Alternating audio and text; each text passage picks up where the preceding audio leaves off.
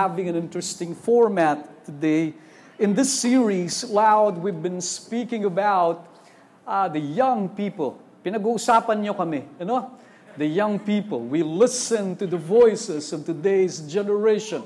Talk number one, we spoke about evolution. The talk number two, we spoke about expression. So that's what we had last Sunday. And today we're talking about expansion. Okay. Ang gusto ko lang sabihin simple today is I'll be asking us to open our minds to the realities of this world. Tanungin niyo ko ano, napansin niyo ho ba that those who shook the world were the young people? In every generation, the Beatles, Paul McCartney was 14 years old, John Lennon 15, 16, hindi ko ho sila inabutan. Ha? Ang nagkwento lang nito si Archie Cabildo. Yan, mga mga panahon yan nila Archie. You know, yung talagang may mga album pa sila niyan. Pero sobrang galing ho ng music ng mga ng mga tao na yan. And they shook the world. They were so young then. Okay. In fact, ang namiss lang ng Beatles, hindi sila nakagawa ng Christmas album. No? May mga fan ba ng Beatles dito? Hindi sila nakagawa ng Christmas album. Pero hindi nila alam, meron din silang Christmas song. Naalala niyo yan? Yung, If I fell in love with you, would you promise to be true? And heaven and heaven and nature sing. So, Grabe, lakas ng palakpak ni Yoli. Oh. Talagang si Yoli at sila Archie yan. Talagang team song nila yan. Michelangelo was 13 years old when, she, when he started apprenticing to those who designed the Sistine Chapel. Okay. Naalala ko, may kasama ako dati sa Brad, sobrang ganda talaga ng 16 chapel. Sabi ko, grabe, labing anim, ano, hindi 16, Sistine. Ha? Michael Jackson, are you ready for this? Was six years old when he began performing professionally. Jackson 5 pa nun. Hindi ko rin inabutan yan. Ha? Naikwento lang sa akin yan, nila Toots, ganyan, no? So, tapos he began his solo career at the age of 13. At the age of 13, Hitler was a dedicated German nationalist at the age of 11. Marilyn Monroe. Hmm, di ko rin inabutan yan. At the age of 18, she was making headlines. Sa atin, si Weng Weng. hindi, hindi pala bata yan. Talagang maliit pa lang siya. No? But I'll bring it further on. Francis of Assisi was making headlines too when he reached the age of 20 years old. Teresa of Lisieux was 13 years old when she was making headlines about her love for God. Mary in the Gospels was 14 years old, about 14 when the angel appeared to her and declared to her that she was about to be the mother of Jesus. David was about 17 years old when he defeated Goliath. Grabe, you know? Jeremiah, the prophet Jeremiah, was young then. Of course, we, we, we couldn't make out of what was written about him, but uh, Surely he was so young because again, it was written in Jeremiah chapter 1 verse 16. Ang sabi niya dyan nung tinawag siya ng Lord, Lord, I don't know how to speak. I am too young. We do not know the exact age of Timothy in the letters of the New Testament, but we can, of course, conclude because of the letters of Paul that he was so young too when he was the head of the church of Ephesus. Because when pinayuhan siya ni Paul ito ang sinabi, Do not let anyone look down on you because you are young, but be an example for the believers in your speech, your conduct, your love, faith, and purity. 1 Timothy chapter 4, verse 12. And this God calling the young people continues today. I invited somebody to share his story because he was called by God at a very young age. The dashing, the debonair, ha? kilabot ng mga kolehiyala, Tanji Doliente. Ha?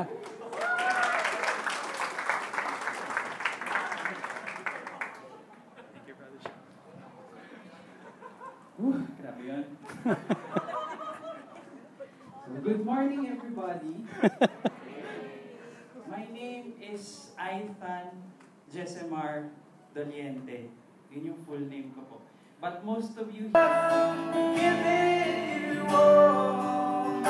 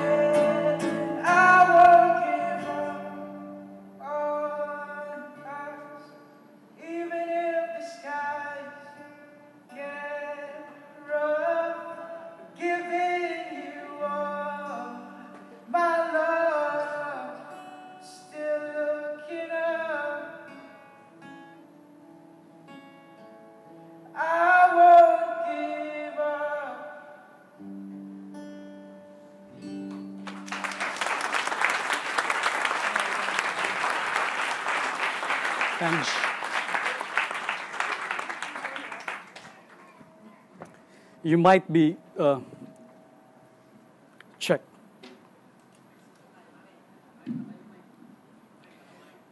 You might be wondering why did we have to do that and listen to people to share. Simply, ang intention ho natin is to listen to the voice of the young people, how God speaks to them, and how in ways we can reach out to them and bring God to them. Si Tanji, it's not at all the intention to say to you that one denomination is better than the other.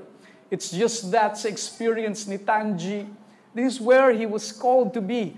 We're not talking down on other religions. It's just that this is where he found home. And could it be this is where God calls us to be in the same manner by which others were called to other places too?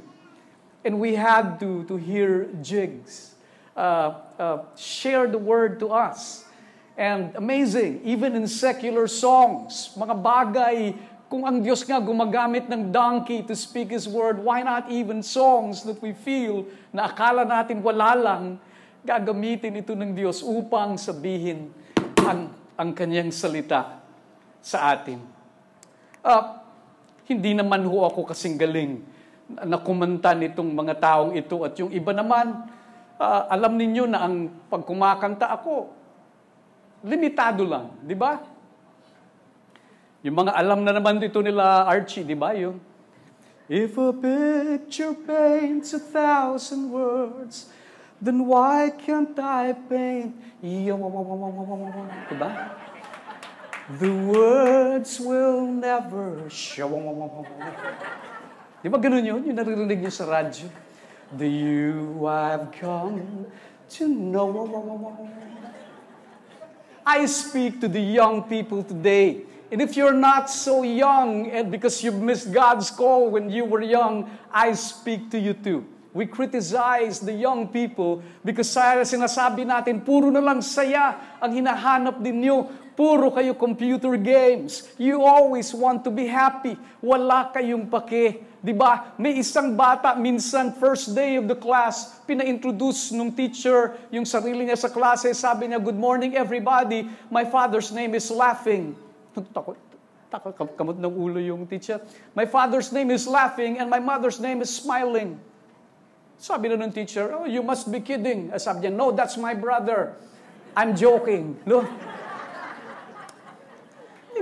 We criticize them because all they want to do is fun. But are you ready for this? God planted the desire to be happy in them. It's just too bad that older people don't point them to the real source of happiness. Kaya nga may ninong at ninang ang simbahan para ituro natin na yung hinahanap mong kasiyahan, dito mo makikita yan. Unfortunately, yung mga ninong at ninang wala ka nang ang pakimkim. Ba? Nagtatago ka na nga pag Pasko. Si Gian, tinanong ko, sino ang ninong mo kahapon? Si Tanji po. Yeah, no? Sabi ko, magkano pakimkim sa'yo? Aba, tinawanan lang ako. Hindi tinuturo ng mga ninong kung saan talaga matatagpuan ang tunay na kaligayahan. And probably because again, maybe they, they don't know too. But this is where real joy comes from. Young people, listen to me. And if you're not so young anymore, this is what you got to teach them. Where do you point to them when you're looking for something that would give them joy? Tanungin niyo ako saan. You've got to live for something bigger than yourself. You've got to live for something bigger than yourself. Kapag sarili mo lang palagi ang ina, ina ano, sa Tagalog, sarili mo lang palagi ang iniisip mo, you'll find pleasure but not necessarily joy. Because the pursuit of happiness, more often than not, is the source of unhappiness.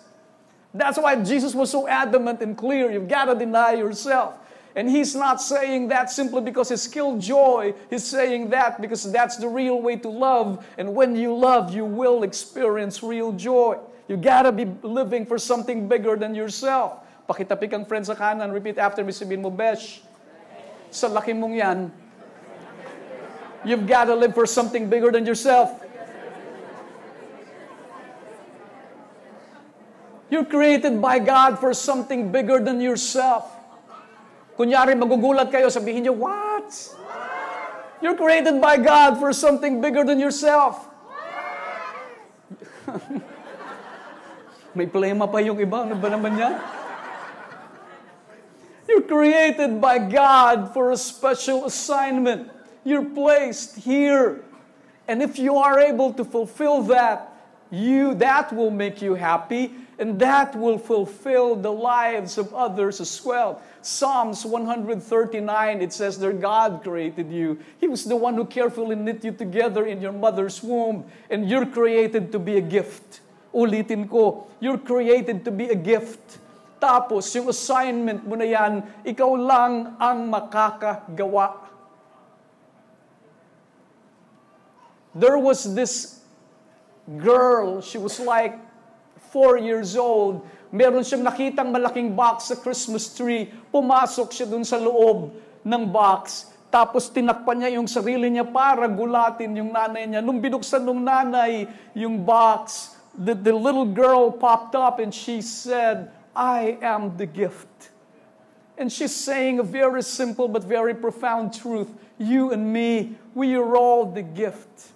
And if this being a gift does not happen to you, meron ba kayong gift nung Pasko na hindi nyo pa nabubuksan hanggang ngayon, tapos napansin mo, yun pala perishable kasi pagkain. Ano ang nangyayari sa gift na hindi nabubuksan? Bumabaho. Pakiamoy mo nga ang katabi mo. Baka naman sa sarili mo lang kasi ikaw nabubuhay. You're still an unopened gift. And that's why you're not living life in full. You will regret. Parang sasabihin mo, may kulang ang buhay ko.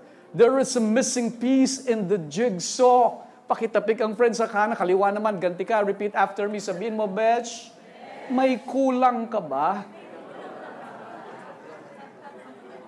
And how do you discover as a young person your assignment? Tanongin Diyo ko pa, no? Look at the world. I'll be quick on this one. Look at the world. You have to see. You can never care until you are aware. Tama o tama? You gotta look. You can never care until you are aware. You gotta sympathize with people's pain. Pagtingin mo ngayon sa mundo, titingin ka ngayon saan? Tanungin niyo ako saan? Titingin ka ngayon sa sarili mo. Tanungin niyo ako bakit? You want to know what's on your hand. John chapter 6 verses 9 to 11. Ito binasa natin kanina. There was this little boy. All he had was five barley loaves and two fish. And then sabi nga, nung mga, what good will it do? Jesus said of the people recline.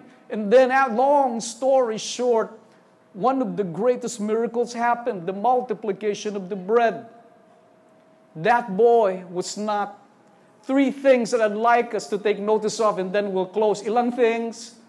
Number one, pansinin natin the boy. Sabay-sabay sabihin the boy. He was very young. Not the most talented, perhaps. Di ba?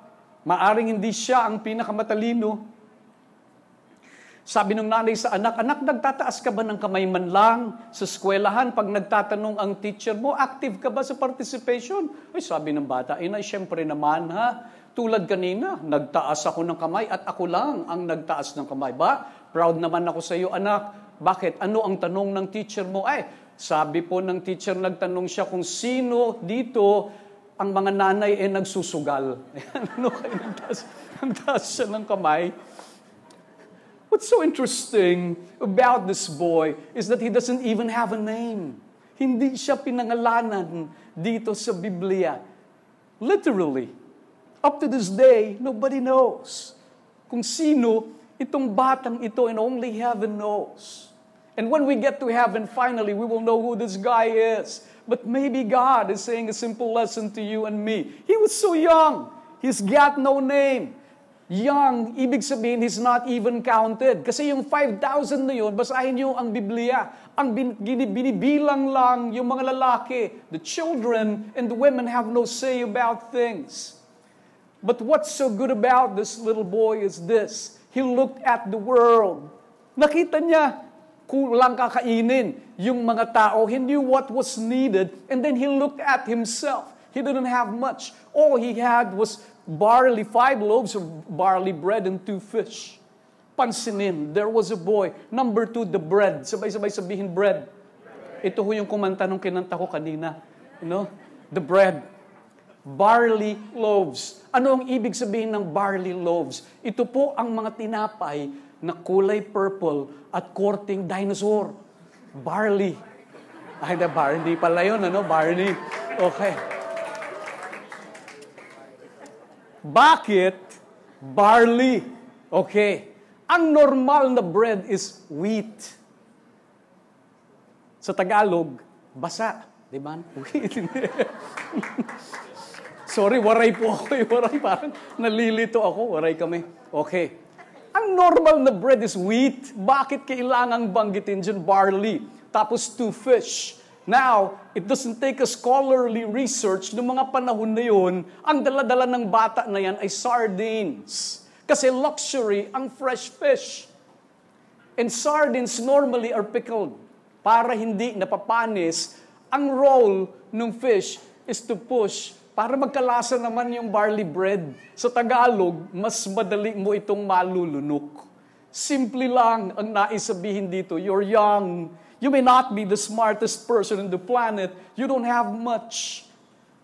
It's not your ability, but it's your availability that makes you significant in God's work. It's not what you have, but what you're willing to give.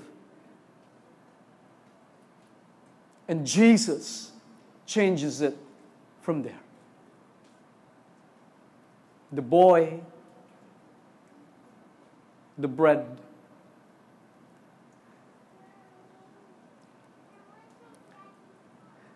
Bakit barley? Tanungin niyo ako bakit. O, huwag niyo nang isipin yung dinosaur, ha? Kaya barley, this is the bread of the poor. But it's not just the bread of the poor. It is the flour of the sinners. If you will be doing an offering in the temple, so you will do an offering, you would break you would bake bread and you bring it to the temple. But if you sin, the book of the law says you're not supposed to use wheat. You will use barley. Because barley is the flour of sinners, more specifically, adulterers. The ritual offering says you're not supposed to use wheat if you're a sinner and you want to make an offering and you want to make amends with God, you want to use barley because barley is the food of the beast, panghayop. At ang taong makasalanan, siyempre ang turing noon, eh makahayop ang iyong kasalanan. My simple point, are you looking at me? What do you have? You may not have the best of the talents. But even worse, hindi ka na nga talented, you have a sinful past. What do you have? Can you offer something to God? Again, it was barley because the Word of God was clear. It's not what you've had before, but what you're willing to become from here on. It's not what you've had or done, it's what you're willing to become. What are your talents? Limited they might be. Hindi naman ako kasing galing kumanta ng mga taong ito. Ano bang talento mo? Magaling ka ba sa math?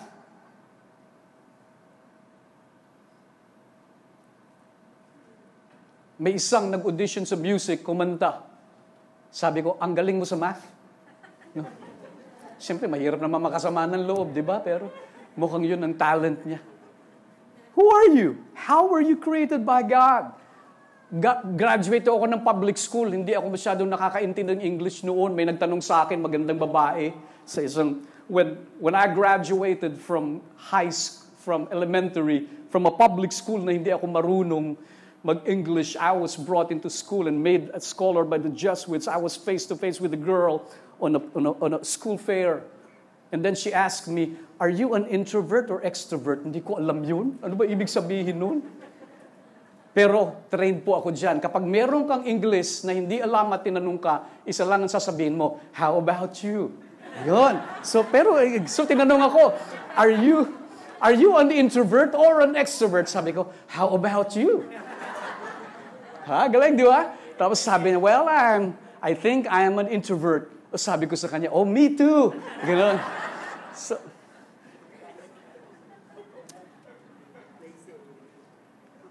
so what are your talents? What are your gifts?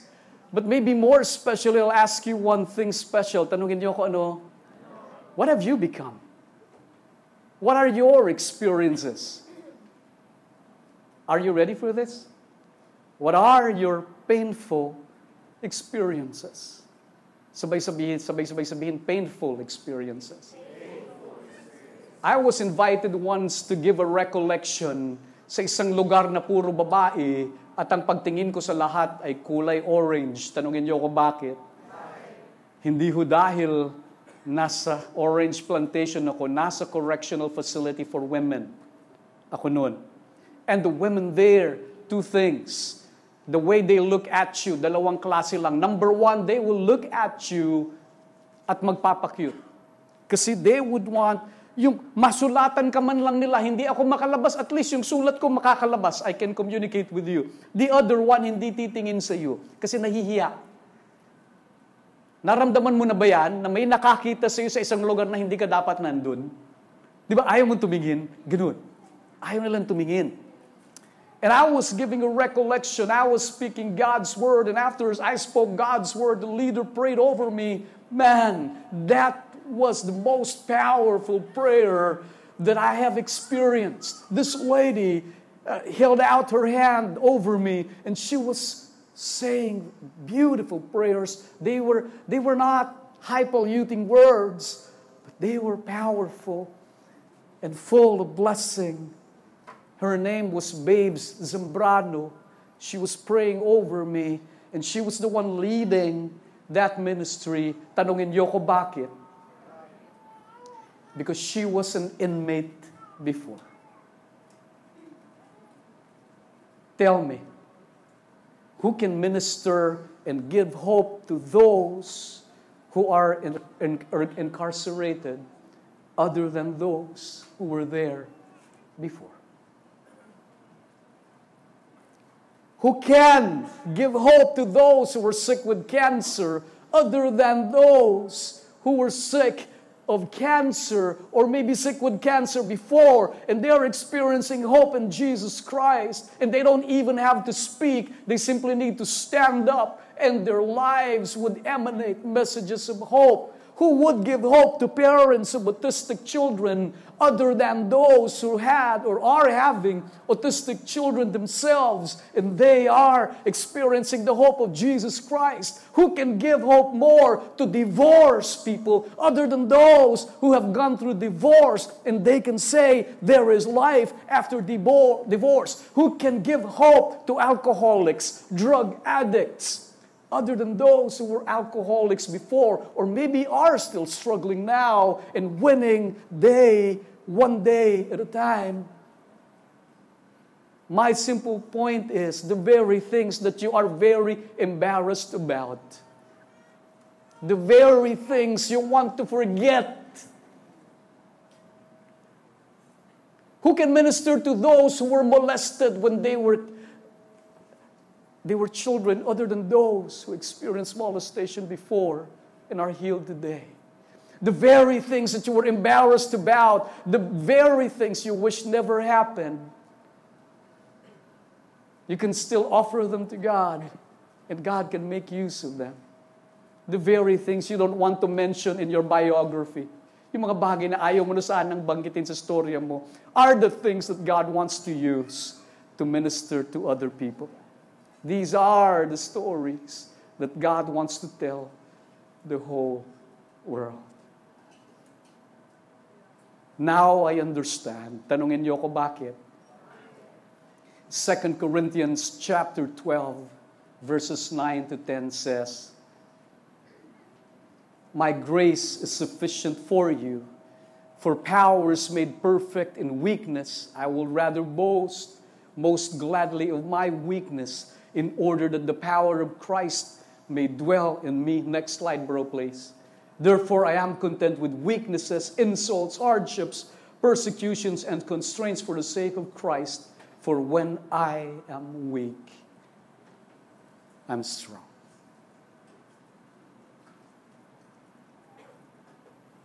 Peter said, I prayed to God, Lord, alisin mo na to. But the answer of God is, My grace is sufficient for you. May we all stand in place.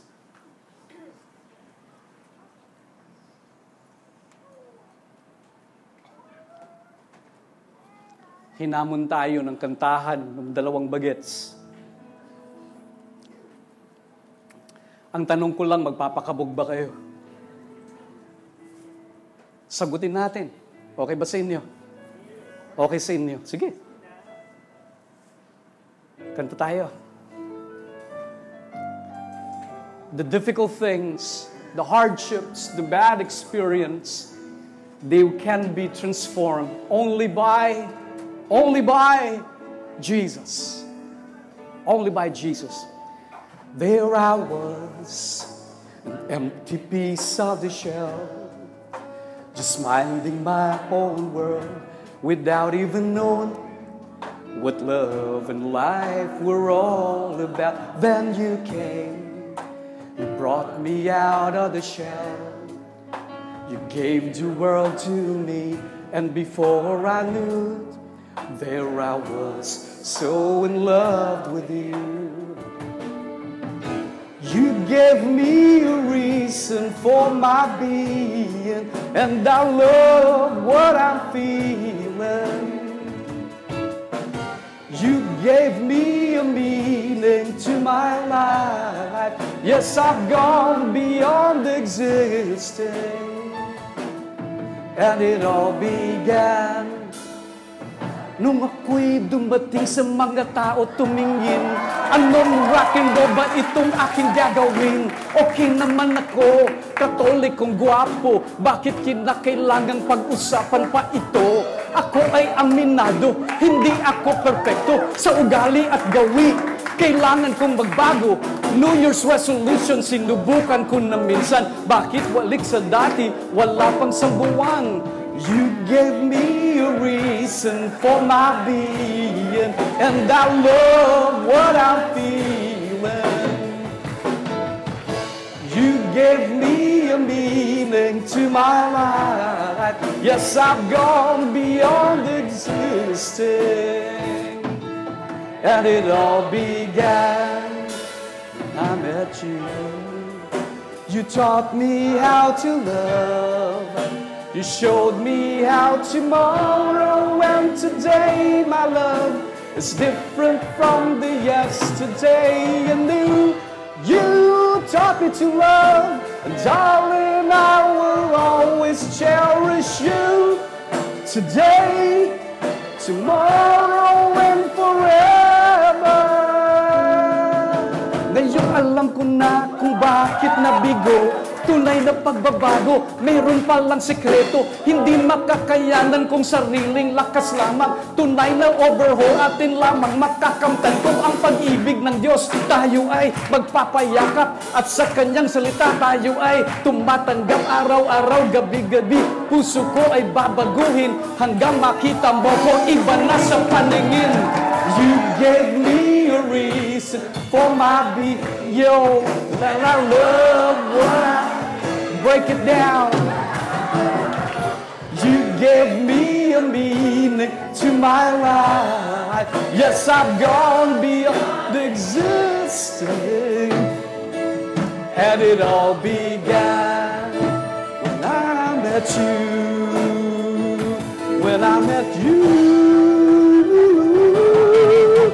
you gave me a reason for my being, and I love what I'm feeling. You give me a meaning to my life. Yes, I've gone beyond existing, and it all began when I met you.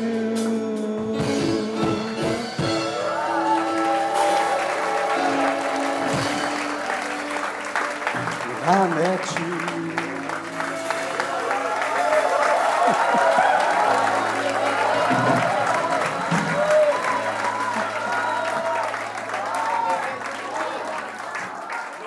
Yo! May bayad na yung susunod, yeah? But this will be my final story, bro. Can we... Pilitin niyo ako, sabihin niyo, sige na. World War, Second World War, again, hindi natin inabutan. Uh, naikwento sa akin to ni Edwin Medina. No?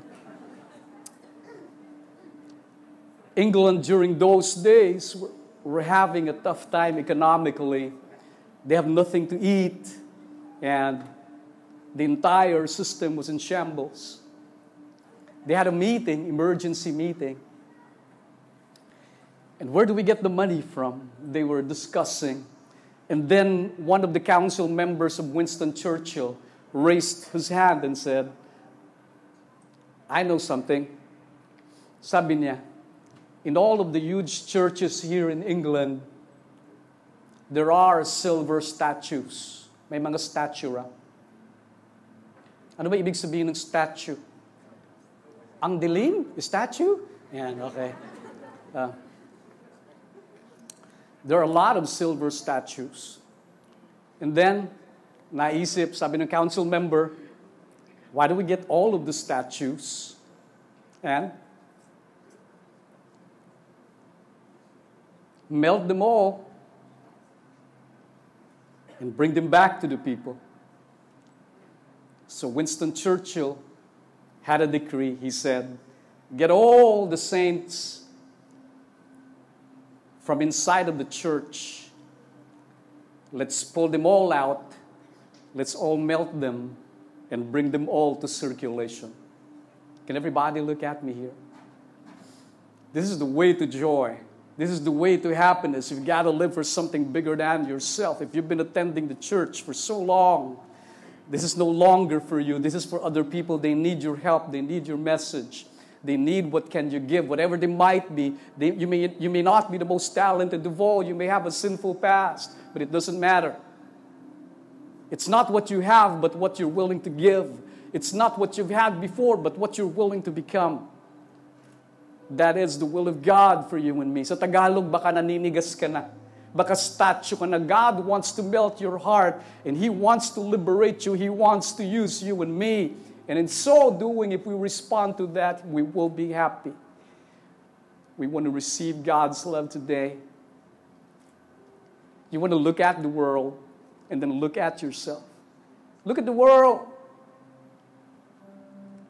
The world may seem beyond cure, but never beyond care. God is not asking you to cure it, He's just asking you to care for it. Maybe beyond cure, but never beyond care. Now you look at yourself, you might be nameless just like the boy. You may not be somebody in the world, but you can be the world to somebody. Ano? You may not be somebody in the world, but you can be the world to somebody. And when that happens, you will experience this elusive joy. Can you put your hand over your chest, please, and repeat this prayer after me? Lord Jesus, thank you for calling me.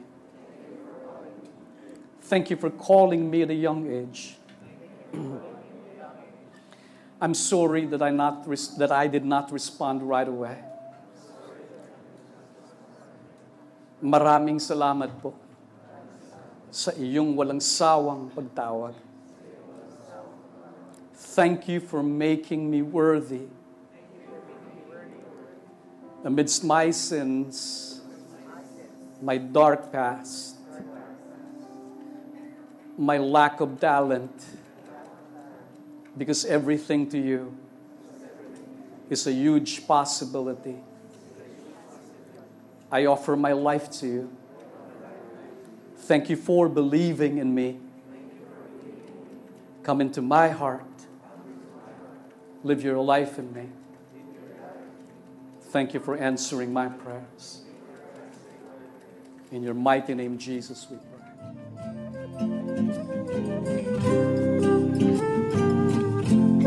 Thank you for listening. This is John Escoto, and may your leadership and may your life be blessed by God today.